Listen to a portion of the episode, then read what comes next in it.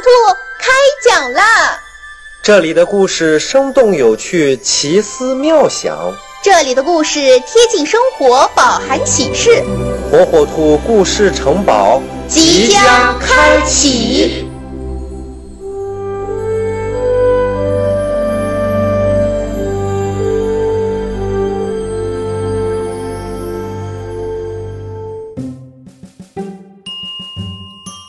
小朋友们，大家好，欢迎收听火火兔讲故事。在小猴子生日那天，火火兔送了一件非常神秘的礼物，让小伙伴们都惊讶极了。你们猜是什么呢？让我们在故事中一起寻找答案吧。小猴子过生日这天，森林里的动物朋友都来祝贺了。送来了鲜花和礼物，快递公司送来火火兔的一张贺卡。奇怪的是，贺卡上什么字也没有写。小猴子便给火火兔打了电话。火火兔在电话那边说：“小猴子，你把贺卡放到蜡烛的火苗上烤一烤，就会出现奇迹的。”小猴子把贺卡放在火苗上一烤，真的出现了奇迹。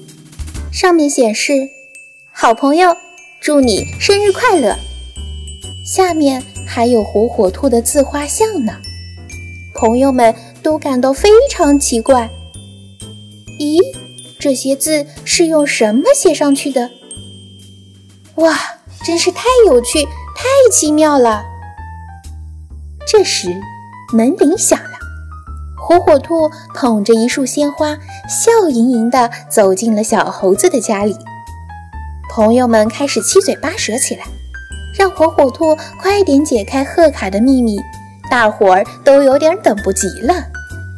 火火兔让小猴子找来白纸和毛笔，他用笔沾着杯子里的牛奶，在白纸上写起字来。